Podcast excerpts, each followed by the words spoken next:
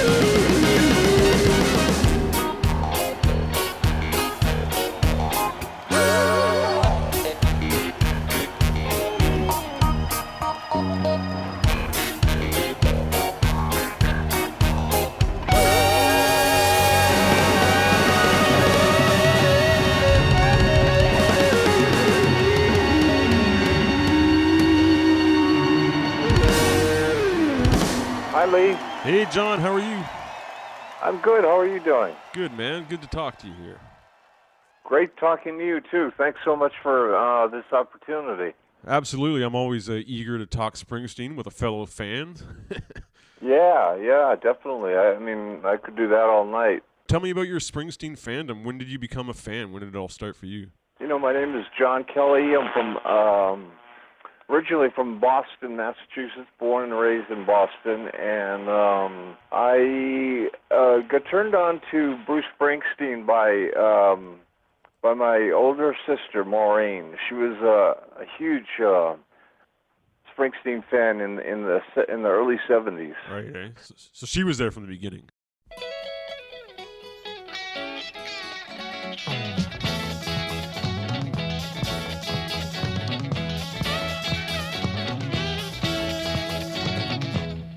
Yeah, she. I mean, she she saw him in the clubs uh, of uh, Boston, uh, places like um, uh, Charlie's Place and Joe's Bar, Joe's Place, or whatever it was called. Yeah. And and uh, there were there were like four or five places that Bruce used to play in Boston and Cambridge too. You know, he used to play in both both places.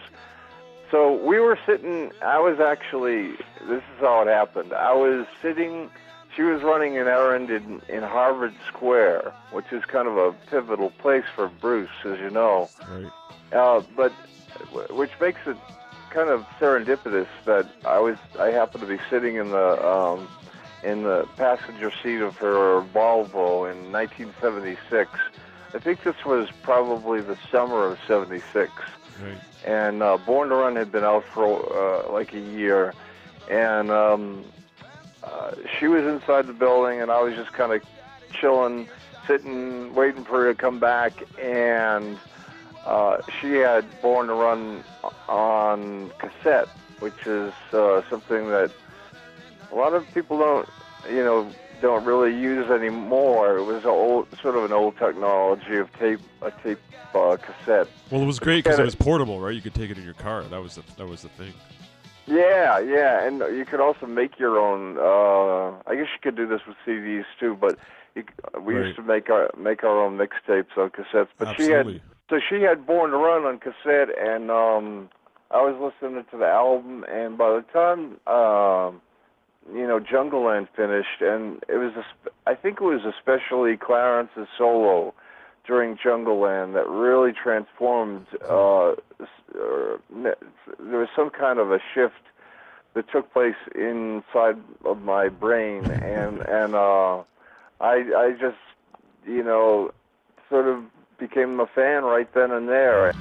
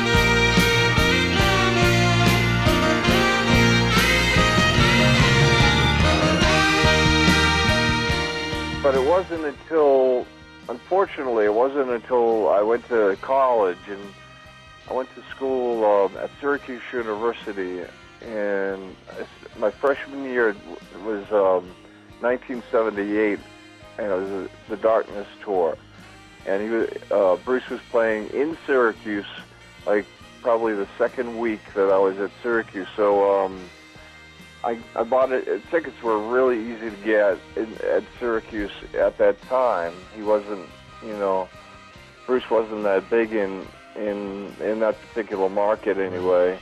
And uh, so I- we went, I went with a buddy of mine to the show, and we, um, uh, you know, I had heard, heard all of the stories about the marathon shows and how great he was and stuff. And I was like, yeah, well, let's see, you know, let's see what he, uh, let's let's see what he does. And you know, our seats were pretty far away from the stage, but we rushed the stage uh, as much as we could, and it was back on the it was back on the days when there were a lot of elderly. Uh, they used a lot of elderly people as ushers. Yeah, security. Yeah, it wasn't that hard to get up front, right? Yeah, exactly, exactly. they were grouchy, but they were, you know, they Yeah, were, they're not gonna fight you. they weren't gonna they weren't they weren't gonna lay hands on you, right? Right, yeah. you know, I got to see him. You know, when we rushed the stage, I got to see him up close, and you know, just that look that he used to have in his face. You know what I'm talking about? Yeah. Um, uh, because I'm sure you've seen, um, you know, sh- the show for uh, that they, the, uh, from '78 that they put out in the box set. Oh, absolutely. Yeah, he's on a mission. He's proving himself after a two or three year hiatus, right? Yeah, yeah, he was really hungry. You know, Eye he, the I mean, tiger. the whole band was, I think, really hungry and and um, Yeah, full of heart and soul. That was the tour, the '78, that summer tour, where I think the E Street Band kind of really solidified the way they play, the way they interact. You know, some of those arrangements on those songs, is great. Yeah, yeah, I, I agree 100%. I think what's great about the 78 tour is that Bruce and the E Street Band did so many radio, you know, um, Broadcasts, yeah. broadcasts, yeah. So I think it, maybe he started at, at, in Passaic uh, with the, the show at uh, the Capitol Theater. And, you know, I found out about these, at, you know, much, much later Right. when they came when they came out uh, through the magic of bootlegging. As, Yeah, as there's about said, five right? shows. There's like L.A., Cleveland. There's an Atlanta. Yeah. Atlanta.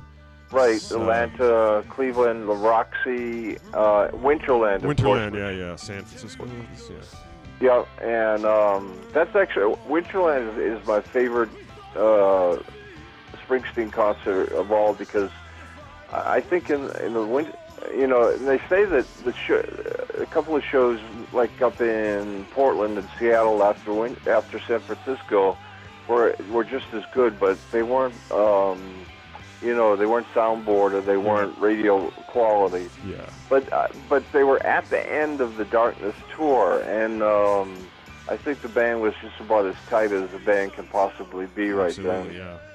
So Uh, great. you know, and if, if you if you go if you listen to song uh, to you know his uh, rendition of like um, you know anything from the Fever to uh, Backstreets. And and uh, the monologue that he gives during Backstreets, uh, Yeah. that, he, that he used to give in the in the middle of that was just incredible. Hello, baby. It's good to see you back again. Honey, you're still looking fine. It's been such a long, long time. But baby, I'll remember you.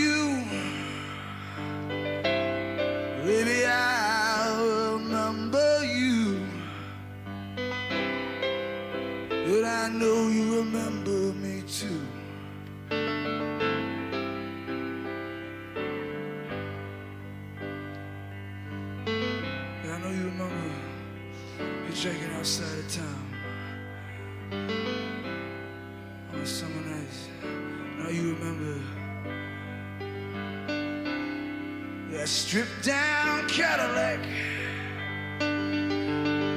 The one you used to take me riding in back. You're the one you used to take me riding in back. And I know you remember. We're going down and down and down on the inside. Slipping down and down and down to the inside. Slipping down and down and down to the inside. Slipping down and away. And I know you remember. on the outside.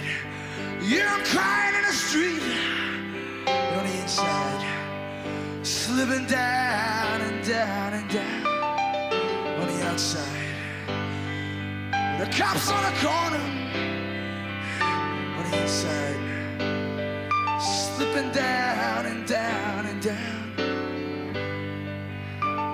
And I remember I swore a long, long time ago. I swore that for you, I'd drive all night, anytime, any place. I'd drive all night. Just to buy you some shoes. Just to buy you a Christmas present. Just to check you out. Just to see how you were doing. Just to. Just the one sweet kiss. Just for one. Just to hear you say that you love me. And I remember that you promised that you'd never leave without me. I remember way back then, you promised you'd never leave without me. I remember way back then, you promised. And like everything else from those days, you promised. And you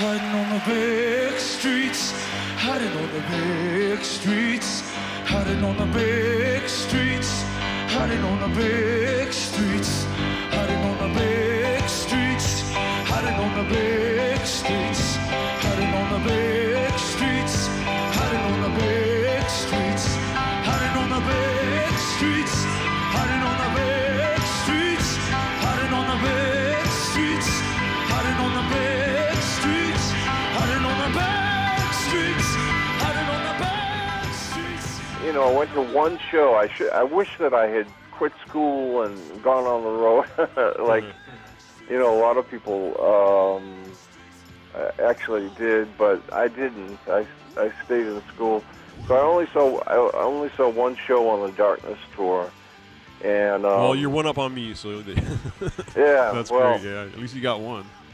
yeah. that was your I- first show. That was your first show, right?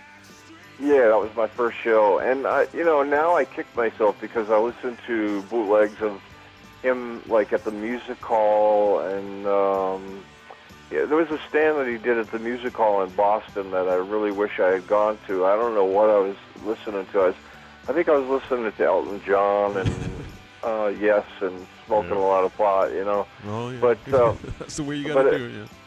Yeah, right. But everything changed when, um, uh, you know, that was really when everything changed, and uh, and and the hook, you know, was set in me, and and I was hooked, I was basically hooked for life, like everybody is after their first. Well, not every. I shouldn't say everybody, but a lot of people are after their first Springsteen show. Yeah, seeing, Um, seeing it seeing it live really takes those songs to a new level. My first opportunity to really go was the 2000 uh, reunion tour, which was great. I'm glad I got to see that. Absolutely, this is my first show. Yeah, and um, you know, um, that that tour was, I think, really pretty amazing, just because the band hadn't played together for such a long time. It was very similar, you know, in some ways to uh, the Darkness tour, Yeah. although you know they were a little bit older, and they had experienced, you know, some success, and they had some money, and so the things were a little bit different. I went to the first show. Uh, I think he started in Europe on the Right. re- reunion tour, right? And and I went to the first show when he came back to uh, uh, to New Jersey. I went to the first show in Jersey, and that show was just he was on fire, and and the crowd was on fire too. Uh, I remember I think we had like 16th row t- seats, but um, that was the closest I had ever been, Lee. Right. Uh, and um, so it was really something else. And I saw the most shows of any tour I saw on the reunion tour. I, I think I saw about 12 shows. Wow. Well, that was such a Um, great to a great set list, right? Like great. You had Right. Nils and Steve both up there. There was just so many great moments. Oh yeah, and and uh, you know they were playing a lot of um, a lot of uh, songs that had been released on tracks. Tracks, and, yeah. Uh, I went to the final show of the reunion tour, which was in New York City on I think July first, two thousand. Yeah, that was the last show of ten. Right? You did ten that that month or something. Oh right, yeah, that, that's exactly right. You're correct. Um, so I, I think I went to two two of those ten, and I was living in Boston, but I took the train to- New York by myself, and I went to that show by myself, and um, that show was incredible. It, it you know, the it's um, you can see it, it's a you know you can see it on the um, DVD for the live in New York City Right, yeah. and like the version of um, I think Lost in the Flood that from that show is really incredible, and of course um, when he did Blood Brothers, Right. uh, Yeah. You know, and the whole band sort of came, or a lot of the band came into the front. But there was one moment during that show, uh, Lee, that really that really stunned me, and it was it was a spontaneous moment, which I think are always the best moments. It was when uh, it was I think after after he sang 10th Avenue Freeze Out, and uh, the band was you know the band was getting ready for the next song, and somebody in the crowd started chanting East Street Band, East Street Band, East Street Band, and by you know in like 20 seconds the entire Madison Square Garden is chanting East Street Band Oh, wow. Eh? and it, was like one of one of those, you know, um, uh, you know, Bruce, goosebumps or Bruce bump moments. Yeah, that, you hear uh, you hear a lot. You hear a lot of Bruce, but you never hear like an E Street Band chant. I, I Yeah, that, exactly. And right after and- right after 10th Avenue, where he did that epic band intro, Yeah. right in the middle. Yeah, So like the, yeah. the crowd is like thrown into a frenzy like by that moment. Right. Like, they just love these guys. Right. You know, it's like I, I never thought of this before, but i if I could, if I could go back to one moment in time, uh, I think that would be the moment that I would like to go back to, just because it was, it just felt so alive and real, and Yeah, and that's great. you know, his, I remember he did that. Remember he did that preacher's, uh, uh, the preacher's routine where he said, "I can't, I can't promise you life everlasting, but Right. I, I promise you life right now." right now. Yeah. You do it better than I do. Yeah. yeah. Whatever where I'm gone, I've seen people lost in confusion. I've seen people lost in the wilderness of the concrete jungle. I've seen people lost in the loneliness of the subways. I've seen people lost in envy over the Jersey Devils winning a Stanley Cup.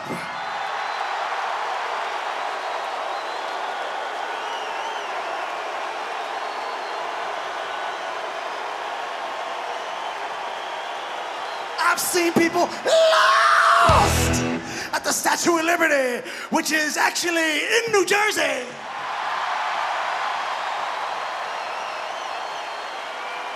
I've seen people lost in the New York Giants memorabilia who actually happened to play in New Jersey. I've seen people lost singing the theme song, New York, New York, which come to think of it is actually sung by a man from New Jersey.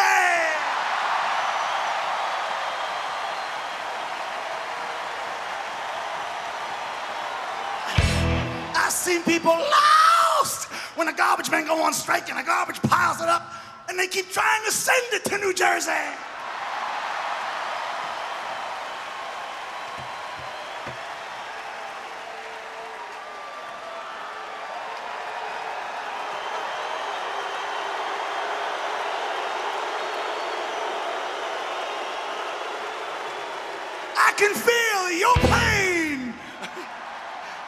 All right, because tonight I've come across the great Hudson River on an ambassadorial mission to bring peace, love, and brotherhood to these two great civilizations. I'm here tonight.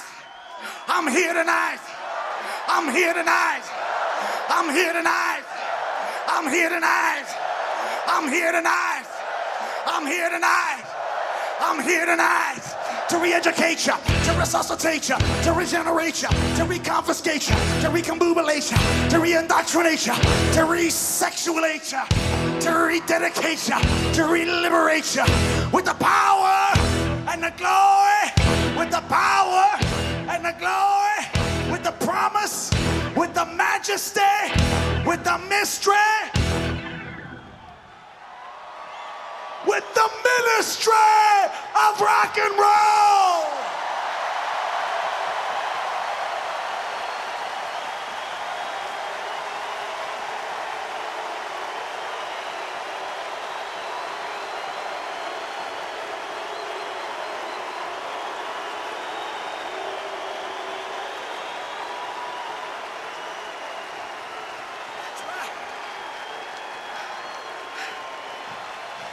Now, unlike my competitors, I cannot, I shall not, I will not promise you life everlasting. But I can promise you life right now. And all you gotta do is raise your hand and say, I.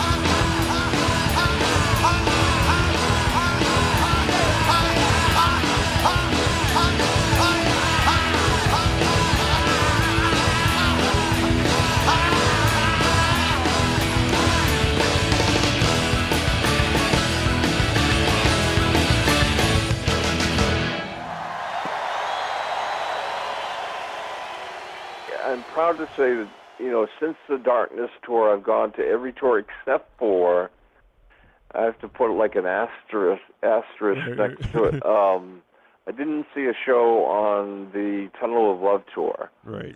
He didn't play Uh, many shows. Did he get up to that east, uh, like the East Coast there, up to Boston for that tour? Yeah, tour? actually, the, uh, it's weird because the the tour started in uh, Worcester. Right. and uh I went out there and I had like I think I had 50 bucks or 70 70 bucks in my pocket uh and I was kind of kind of broke and I don't even know if I had an ATM card at that, at that point Yeah. and there was this really like greasy sleazy uh scalper uh who was going around and he wanted a hundred bucks for a ticket to get in That's a little. That's a little steep in 1987, right? Yeah, and I just I well I just didn't have it. Uh, later on, uh, I was it was fortunate actually because I found out that um, i he was selling fake tickets, so I probably wouldn't have I probably wouldn't have gotten in anyway. Bastards. yeah. Yeah. So those those are you know those were kind of different times because um, I think tickets were a lot harder to get. Yeah, you had to Um, you actually I phys- you had to physically line up at like a ticket outlet. Yeah. Right? You, had to, you camp yeah. overnight and stuff like that. And, Right, Yeah. exactly. And I mean, part of that was kind of fun because fun, you got yeah. to hang hang out with Bruce friends and stuff and make new friends, right? Absolutely, yeah.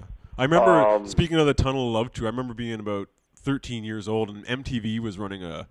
They had a contest like take a trip on the Tunnel of Love, right? And they would run this commercial all the time. But I remember wanting to like, you know, enter this contest because he wasn't playing Toronto. What could possibly be hotter than a ticket to Bruce Springsteen's Tunnel of Love tour? A ticket into the Tunnel of Love itself. Win MTV's Take a Ticket to the Tunnel contest, and you will actually hit the stage with Bruce Springsteen and the E Street Band and take a ticket to kick off the Tunnel of Love show. That's right, you on stage with Bruce and the band. You'll help Bruce start the show, then watch the whole concert from a VIP seat in the front row.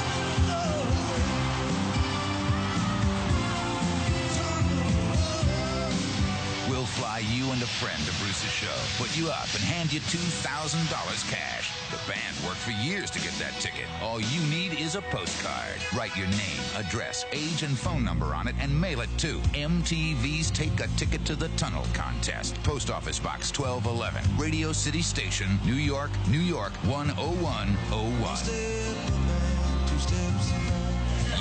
Bruce Springsteen and the E Street Band on stage in front of thousands of screaming fans. Enter now so you can take your MTV ticket to the Tunnel of Love.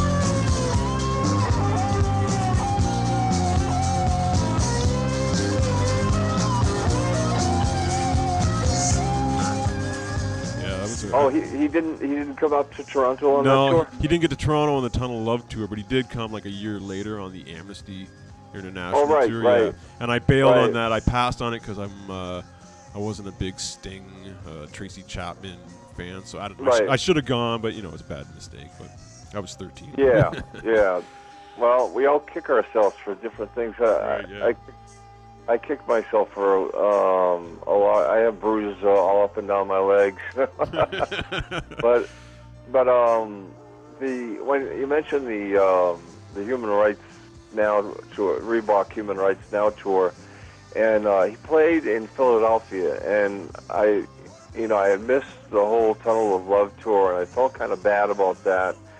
And I was at the time I was working in radio. Uh, I was actually a radio newscaster, if you can believe it. Wow, yeah. And uh, Les Nessman reporting.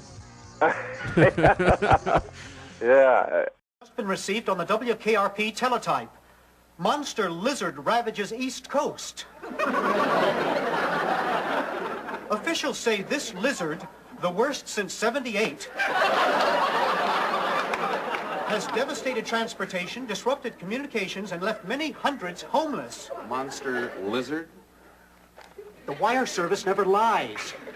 Les, the B is out on the printer. It's Monster Blizzard. Turning to the local scene, I took the I took the train down to Philadelphia by myself again. I had press credentials, so I went to the press conference. Uh, the, band and you know the band was staying, and they were hav- having a press conference in every city that they stopped at. Right, raise Um, awareness, all that stuff. Yeah. Yeah, and uh, I got there like the first. I was the first person to get there at like nine o'clock in the morning, and the press conference didn't start till one. And so I sat down in the front row, and I, it was this big, huge ballroom. So I didn't really know exa- exactly where the different artists were going to sit. They didn't have any name tags or anything. Right. But um, after waiting for like five hours, uh, you know, out out walked Bruce. It looked like he had just woken up. Well, he looked a little disheveled at that era, right? He was like, like unshaven, and his hair, Yeah. his hair was kind of messy and getting long and stuff. Yeah, yeah, He was, he was was just about to grow his mullet for the Human Touch era. exactly. So anyway, I I was able to ask him a question, which was which was kind of crazy because remember I I never really saw him up close, you know, and and now here I am about five feet away from right. him, What a moment. Yeah. And I asked him like, uh, how does this? Uh, it was a lousy question, but I asked him how does this tour compare to other tours that you've done. But he he actually he was very kind and he gave me a nice answer, you know, and, we made eye contact, which is always nice with Yeah. Bruce, right? He's a sincere dude, no matter who he's talking to. You know, he's just very sincere and friendly. I think. Yeah, yeah. And after the uh, press conference, I went up and I just stuck my hand out and I called out his name and I said, I said, uh, "Can I shake your hand?" And uh, he signed my uh, Universal Declaration of, of Human Rights. So I have that framed. I'm looking at that right now. But Oh, really? um, nice. that was kind of cool. That was, that was one Yeah, of that's my a cool favorite. moment. Yeah. Yeah. Excellent. Have you had any close encounters with Bruce? Uh, just recently, I, I was fortunate to uh, get a ticket for the book signing he did here in October up in Toronto, and uh, Oh, awesome. it was amazing. It was one. It was the greatest seven seconds of my life. I'd say. Yeah. Pretty much. You know, it's, it was a quick moment, but man, he. He, he looked at me in the eye. He said, "Hello, my friend." He shook my hand. You know, I, I put Wow. he, put his arm around me. He pulled me in close to his waist. I said, "Give me a fist, Bruce," and we both put our fists up and stuff like that. And I called him a rock and roll hero. I thanked him for his music. It was perfect, you know. Wow. He he did his That's little laugh the whole time. it was it was Hey, beautiful. yeah. I loved it, man. That, that must have been amazing. That must have been amazing. It was. I It's had, silly. I'm, uh, I'm a I'm a 42 year old man, but it, it I was immediately nine years old. I couldn't stop smiling. You know, it was. Hey, Bruce, I'm Lee. Nice to meet you, man. Can we do fists? Give me a fist. Okay. Thanks, man. You're a rock and roll hero, buddy. Thanks, man. Thanks a lot. I, I had an experience the other night where I saw, um, you know, Garry Tallent had just started his his solo tour, not solo tour, but his uh, his band tour, Right. Yeah. and and they played in Detroit. I I live in Detroit now. Moved to Detroit about eight years ago. Right. And um, so after the show, you know, uh, Gary was selling his CD and um, you know uh, T-shirts and stuff, and he was signing some things. Cool. And uh, it was funny because um, you know I, I stood up next to him, and I'm kind of a tall guy, I'm like six three, six four, and he's he's a lot shorter than that, and he so I was kind of like trying to towering over him, kind of. no, I was I was trying to I was actually trying to like squat down a little bit so you know it didn't look uh it, it didn't look silly, but um I never you know whenever I whenever I I've gone backstage in my life I've never really uh you know felt all that comfortable. It, it It's it's hard. It's a it's a it's a certain caliber caliber level of you know musicians, rock stars that have impacted you. It's hard to, I don't know. You don't want to fanboy. You want to be cool, but it's, sometimes it's hard to be cool because yeah. My sister uh, Elizabeth was when I was at Syracuse. My sister Elizabeth was uh, she was hit by a drunk driver, and uh, the car that actually the car that she was in was hit by a drunk driver, and she suffered a spinal cord injury. So she became a quadriplegic for the rest of her life. So we were talking one night. We used to have these long, just t- you know, I used to go visit her, and we, we'd have these long talks. And uh, one night she said, uh, she said, "Do you think I could ever get to meet Bruce Springsteen?" And I was like, uh, "I don't think that's ever going to happen." Yeah. but secretly in the back of my, you know, the wheels were already starting to turn in the back of my mind, right? right. I can hear. Yeah. And uh, so I wrote a letter. I wrote a letter to um, Jon Landau. Somehow found an address for where you know where he's located, and Yeah. um, Management company or off- something. yeah, and I sent it off, and uh, and I didn't hear anything back. This is in this is probably in '99, right at the beginning of the reunion tour. So I didn't hear anything back for about nine months to a year, and then um, one day I was at work and I got a uh, actually a email. I mean a fax. They don't even have faxes anymore. Yeah, 99. Yeah, we had fax machines back in 99. yeah, so I got a fax. I wish I still had that, and it's but it said, um, you know, we've been trying to find you because stupidly I had, hadn't put my, uh, you know, my email on on the letter or something like that, and it said. Uh, We'd like to, you know, we've read your letter and we were really moved by it, and we'd like to invite you and your sister to go backstage at uh, you know one of the upcoming shows. They said you have to buy your own ticket, and there's no guarantee that you'll meet Bruce, but you could go backstage, and you know we'll we'll show your sister a nice evening. So, yeah, but they kept saying there's no guarantee that you'll meet Bruce. There's no guarantee that Bruce will come out. Right. Um, because it, it basically, you know, I think it still does kind of depend on his moods whether whether or not he'll come out after a show. And he is a moody guy, you know, so uh, so we know that from from his his book His and book, yeah, stuff. that- absolutely. yeah. Before the show, like li- little Steven came out, Steve Van Zandt, and he was great. He was like taking posing for pictures with my sister. Your and sister's in a your sister's in a wheelchair. She would have been.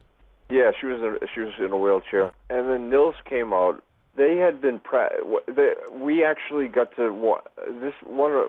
This was really great. We actually got to watch um, part of the sound check, and the song that they were sound checking was Roulette. It was amazing because they I don't think they had played Roulette too much, but in at this particular show they opened with it. The crowd just went crazy when they opened with it.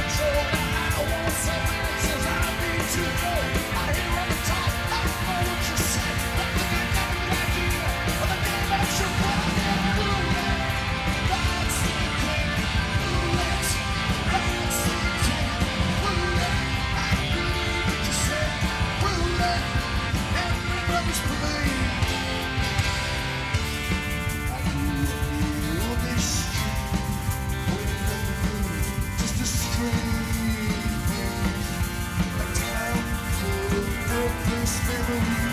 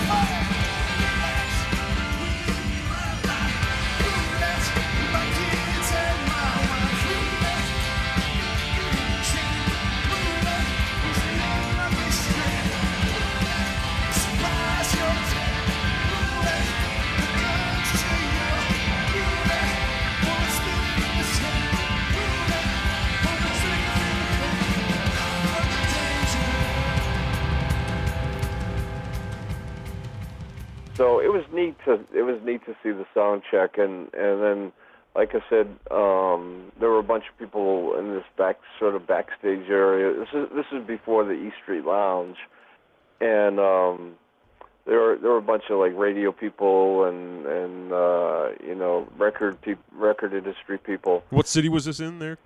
this is in Hartford, Uh, Hartford. Connecticut. Yeah, so it's in. I think this was probably April of 2000, Right. And it was the. Se- I think it was the second night in Hartford, and uh, it was the night that he opened with roulette. And it, he, the other thing that happened that night was that during the intro to um, Honky Tonk Woman, he. He's, I mean, uh, dur- I'm sorry. During the intro, yeah, during the intro to Darlington, he played a little bit of Honky Tonk Woman. Yeah, that's cool. I've seen he did that. I've seen he's done it a few times. I've seen that at a show. I think once. Yeah. yeah, yeah. I mean, it's a, that that guitar that guitar uh, lick is is is taken. You know. Yeah. uh, They're just vamping on that G riff on the top of the song. You know. right, right. Yeah, Uh, now, are you a are, are you a guitar player? Yeah, I'm a guitar player, drummer, singer, songwriter. I've tried. I've Oh, tried great. it all. I've tried it all. You know. That's great. You know, the show went by, and it was uh, it was an amazing show, and uh, we were getting ready to leave, and all of a sudden, I felt somebody tap me on the shoulder, and it was Barbara Carr from uh, you know Dave Marsh's wife, yep. and and she works with she John works. John with John. Yeah. Yeah, she said, "Are you and your sister still interested in meeting Bruce?" No, we got to get out of here. We got a big day tomorrow. We got. exactly. Yeah. Uh, Well, well, what did she expect me to say? I know, right? So I said, uh, yes, that would be that would be really nice. So uh, they it was unbelievable. I mean, there were celebrities. Ed Burns was there. You know, you know the actor Ed Burns. He was there, and there were like a whole bunch of people backstage. But they took us uh, back to Bruce's dressing room first, and uh, Bruce spent like probably about 15 minutes just talking to us and answering questions posing, you know, he posed for pictures and. And this is after this is after a three-hour show, right? Yeah, yeah, and he looked like he, you know, it's like the marathon runners. They look like uh, they could run another marathon. He he looked like he could have uh, played for another three hours. I'm sure he could. I'm sure he could. And I look I look completely wiped out. yeah. But he, uh, before he left, he gave my sister a, a really nice uh, little peck on the cheek and um, said goodbye. And she started crying and stuff. It was pretty emotional. that must have meant the world to your sister. Oh yeah, yeah. It it meant everything to her. She didn't, you know, she she was in a lot of pain, uh, you know, uh, because she, in addition to her spinal cord injury, she also broke her back. But it was a great night, and unfortunately, we lost her four years later. She passed away. But I'll always, you know, have that night to to remember, and I'll always be, uh, you know, I t- everybody I tell this story to. Uh, I say I'll always be really indebted to um, Bruce Springsteen for doing that. You know, because he didn't really have. To, he doesn't have to do that. No. You know, and he he he's he's such an uh, empathetic guy that it's just incredible. That's amazing. I'm glad she got that night, and uh, I'm sure for those that five or six hours that night, she was feeling no pain. You know. That's right. Exact. You're exactly right. And um, I like to think about that when I think about her. So um, that was that was a really fine evening.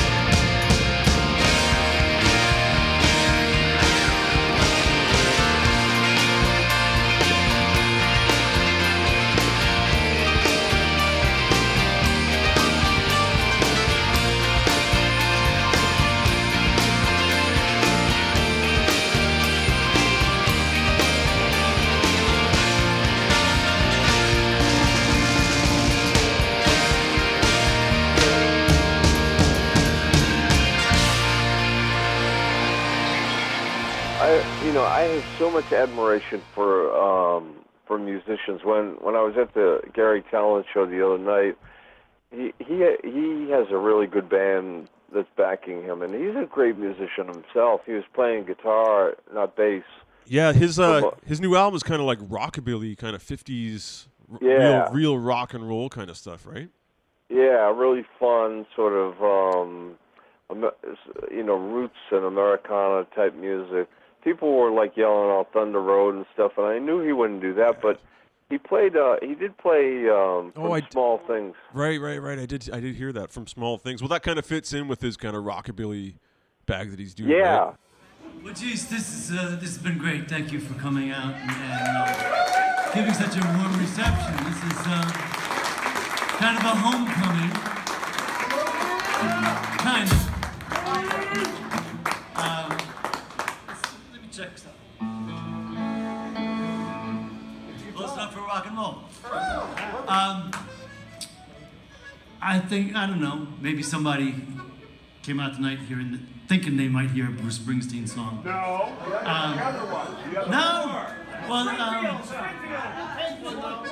I do have one that I, I want to do, only because whenever uh, whenever Clarence had a chance to request a song, he always chose this song, and I never had a, I never had a chance to ask him whether he really liked the song or it was just there was no saxophone in it, so he got to take a rest. So um, I, I guess I'll never know, but I've always liked the song, so I, uh, I thought I thought I'd give it a try.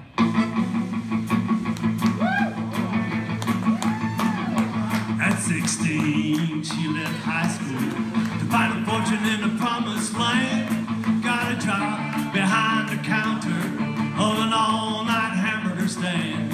She wrote faithfully home to mama. She said, Mama, don't you worry none.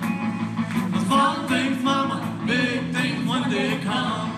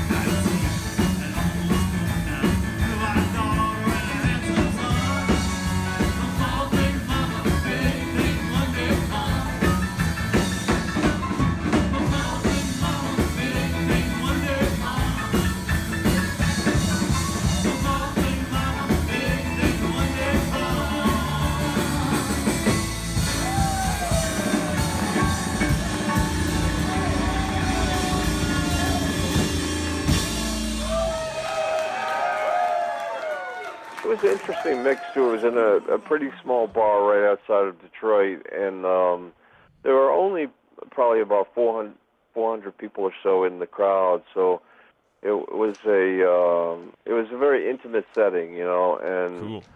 uh, it was a lot of fun.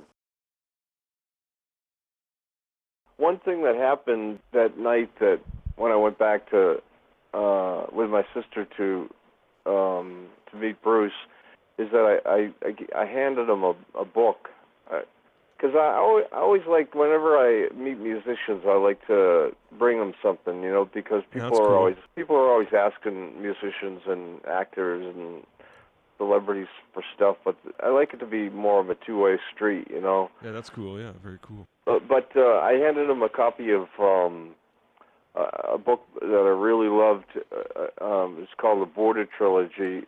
Three three different novels by Cormac McCarthy. He's an artist that I think a lot of Springsteen. I mean, he's an author that, that I think a lot of Springsteen fans would really enjoy because he writes a lot about sort of the Tex-Mex border Right. and, and Bruce sort of covered that a lot in the Ghost on the Ghost of Tom Joad, and also uh, a little bit more on on Devils, Devils and Dust. Yeah, yeah. Yeah. So you know, if if you're looking for if if you like to read and you're looking for a new author, I highly recommend uh, Cormac Mc- this guy Cormac McCarthy.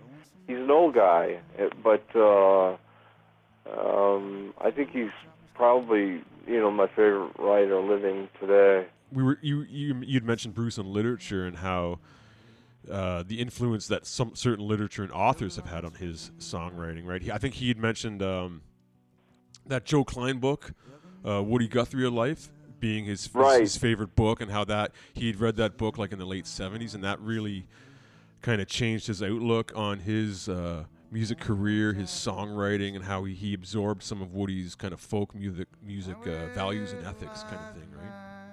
Yeah, and I think you know, I think Bruce has been really um, lucky because I think he's, you know, he, I think he's always had uh, like managers and, and, and people around around him, starting with you know Tex Vinyard and and Mike Appel and Jon Landau, guys like that who have um, sort of surrogate fathers to him obviously he had a difficult relationship with his father growing up, and so I think I think you need that when um, when when you go through that with a difficult childhood, and so I think Jon Landau, you know, probably has had a big effect on him when it comes to politics and literature and uh, suggesting different books and stuff. But but he's you know Bruce has talked about Steinbeck, of course, because of um, the Grapes of Grapes of Wrath. Wrath. Yeah, I read. A, I, did, did- I read a story uh, about that. Like he, Ghost of Tom Joad is kind of based on the Grapes of Wrath, right? But I think Bruce admitted that he didn't read. He didn't read the book until after he'd written the album. Like Yeah. the, that's- Yeah. the, the album was kind of based on the Woody Guthrie song, "The Ballad of Tom Joad." And he, I, think, I think he said he saw the the movie as well, but he hadn't read the book.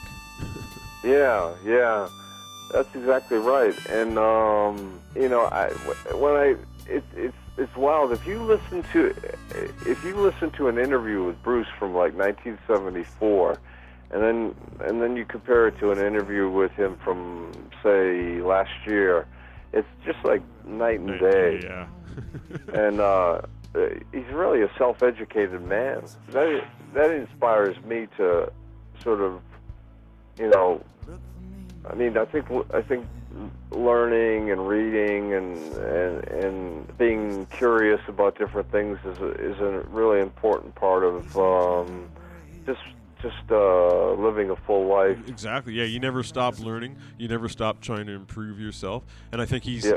You know, he, he's really grateful for his career and his craft and his songwriting. And he, he looks for inspiration everywhere. Like he's he's he's a music fan still. He's still a fan of the arts. You know, like film and Yeah. you know books. And he's he's got his he's got his ear ear to the ground with politics and you know issues of the day. And he's he's still you know looking for that you know, judging the distance between American reality and American, the American dream, as I think I've heard him say. You know? Right, right, and uh, which which kind of is interesting, bec- you know, because I think he's in a tough position right now.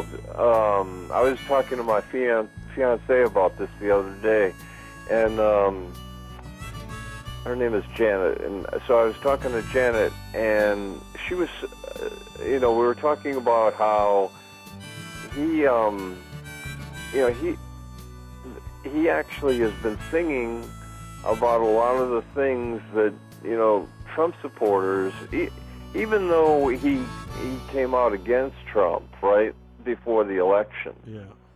Um, he he also sort of represents a lot of the people who People that voted Or- for Trump's are Springsteen fans. You know, some of these middle class Yeah. American, hard-working, blue-collar people.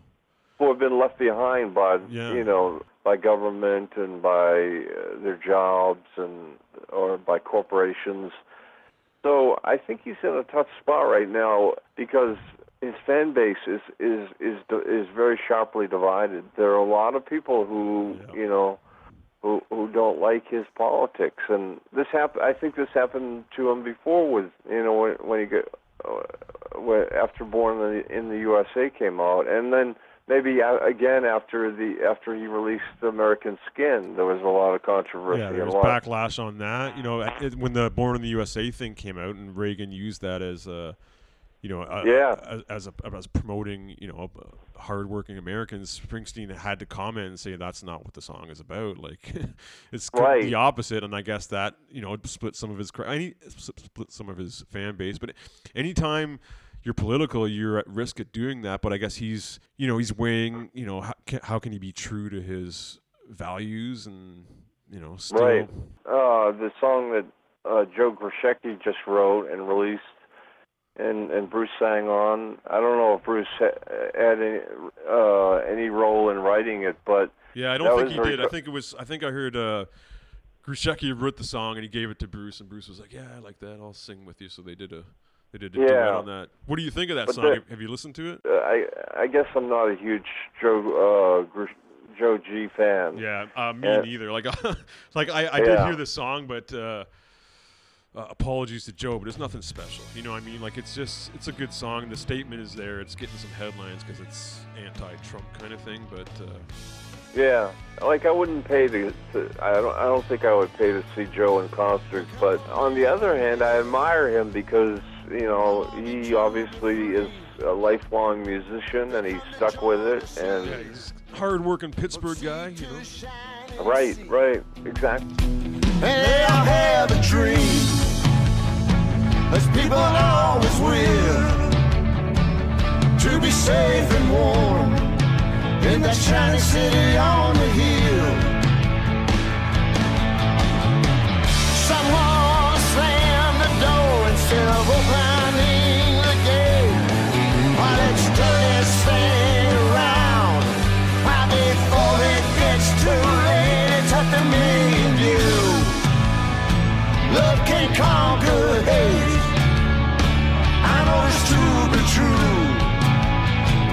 What makes us great.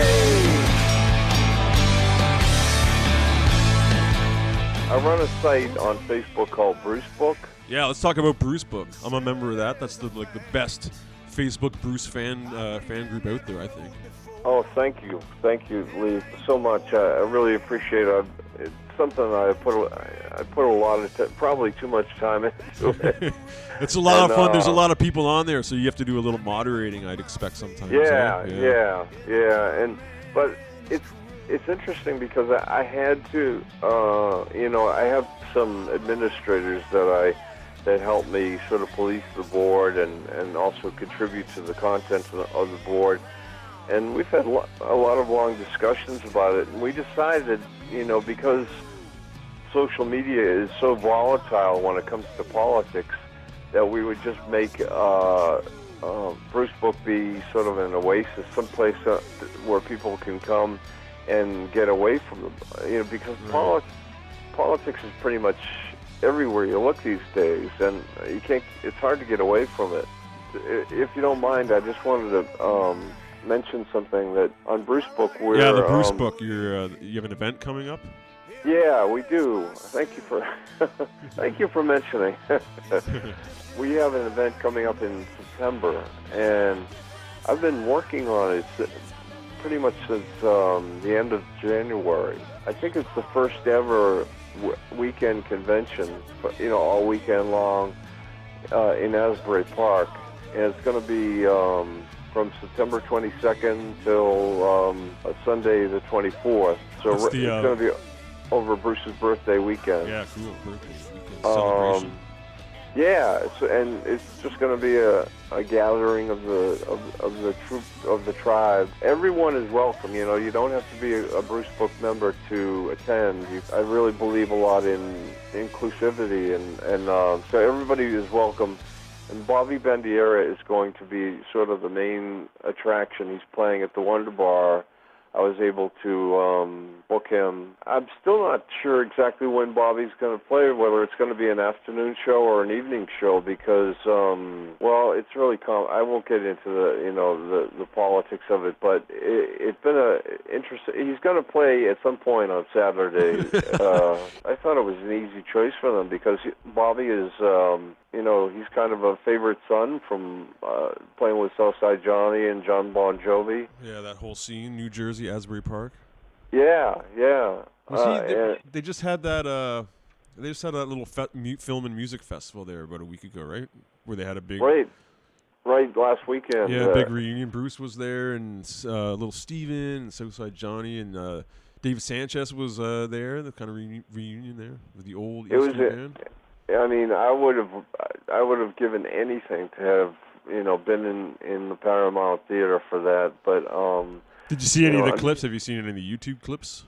yeah, yeah, I did. What did you And, What did uh, you What did you think? Honestly, I thought that um, actually, I thought that Bruce was more into the the, the night, the second night when Well, little yeah. Steven played. absolutely. That night was good. The first night I watched some clips, and I was just, it was just kind of hard on the ears. I don't know. Like you could tell, it was no rehearsal.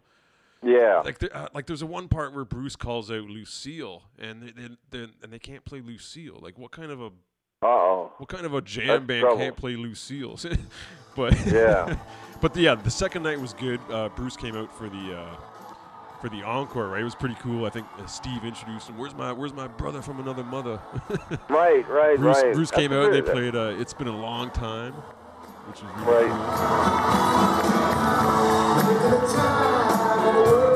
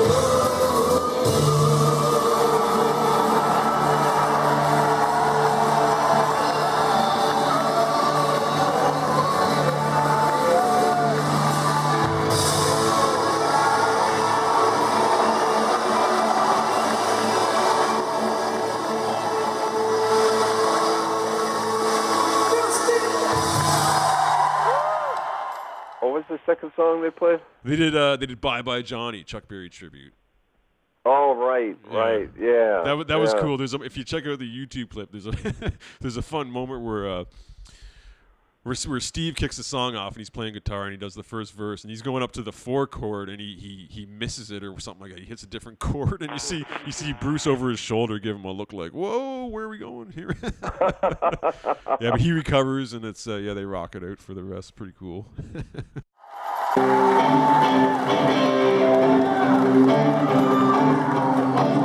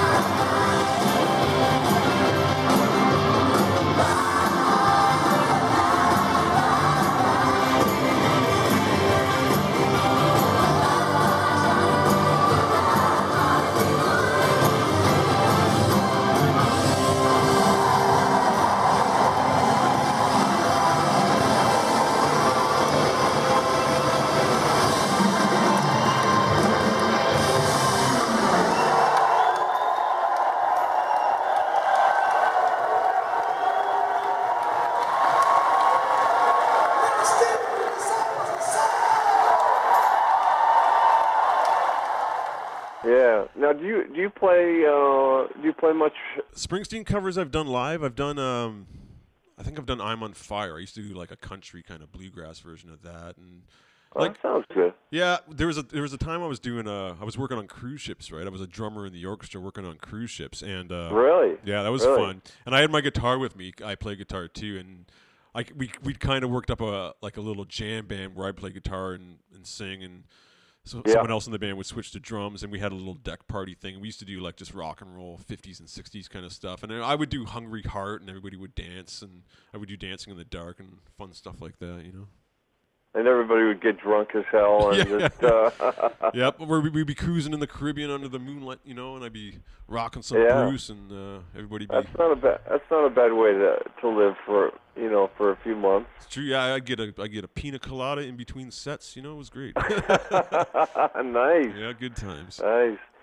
And do you feel, you know, as as such a huge Springsteen fan that you are, do you feel when you're writing songs, do you feel uh, that he, uh, you know, that he influences your style? Yeah, absolutely. He's one of my favorites. Steve Earle, Bruce Springsteen. You know, those are Oh, Steve Earle is great. I love Steve Earle. Those two Yeah. guys are my are my favorites. You know, I, I I'm just in awe of how they they're able to write in such a prophetic way, but still have it be street level. It doesn't go over your head, right? It doesn't.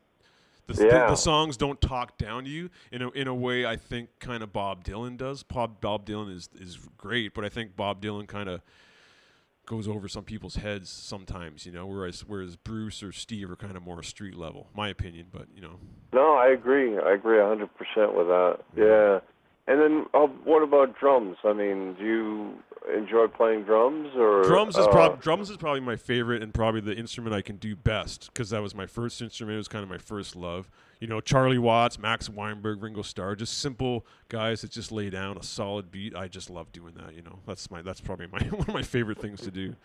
But I do I do love And- the spotlight. I love being up front and singing. You know, and you can't really do that behind a drum kit the same way. That's true. Yeah. Just one more one more plug. If if if you're interested in um, uh, attending the convention in September, Yeah, how can people Uh, find out some information about that? just come on uh, Bruce Book. On, it's it's on Facebook. You can find it pretty easily, or you could send me a PM or email. BruceBook 2017 at AOL.com. You know, I'll show you how to get registered and everything, and it's pretty easy. Uh, registration is only $35 for the weekend, so it's a pretty good bargain. Sounds good. Yeah. Cool, man. So I hope everybody checks that out. Well, this has been fun. Yeah, man. Thanks for your time. Thanks for talking some Springsteen. Yeah. And uh, you know, you're welcome in Detroit. We're not that far. Whereabouts uh, do you do you live in Ontario? Yeah, I'm just on. Quebec? I'm, I'm just on the outskirts of Toronto, so uh, suburbs of Toronto. So Detroit's about a Detroit's about a four-hour drive. That's not too far. It's not too far, You know, I, I I live in a a, a, a weird section of, of well, it's not weird, but I live in a section of Detroit that looks across. I, I actually look out my living room window. Like right now, I'm looking out my window, and the, there's the Detroit River, right? Yeah. And then on the other side is Windsor, Ontario. Right. Yeah. So I, I always joke around and I tell people if things get really bad, I can, you know, probably, I can probably make it across. You can just swim. Yeah. Just give me, get your throw Yeah. your life preserver. Yeah. Yeah, maybe get a, a rowboat or something. Yeah, and then get a get a Tim Hortons on the other side there when you're up after that. Cool, John. Well, thanks for the talk, man. It was great to get your uh, some of your stories there on Springsteen. yeah, thanks so much, and maybe I'll we'll catch up at a, a Springsteen show in the future. I hope so, man.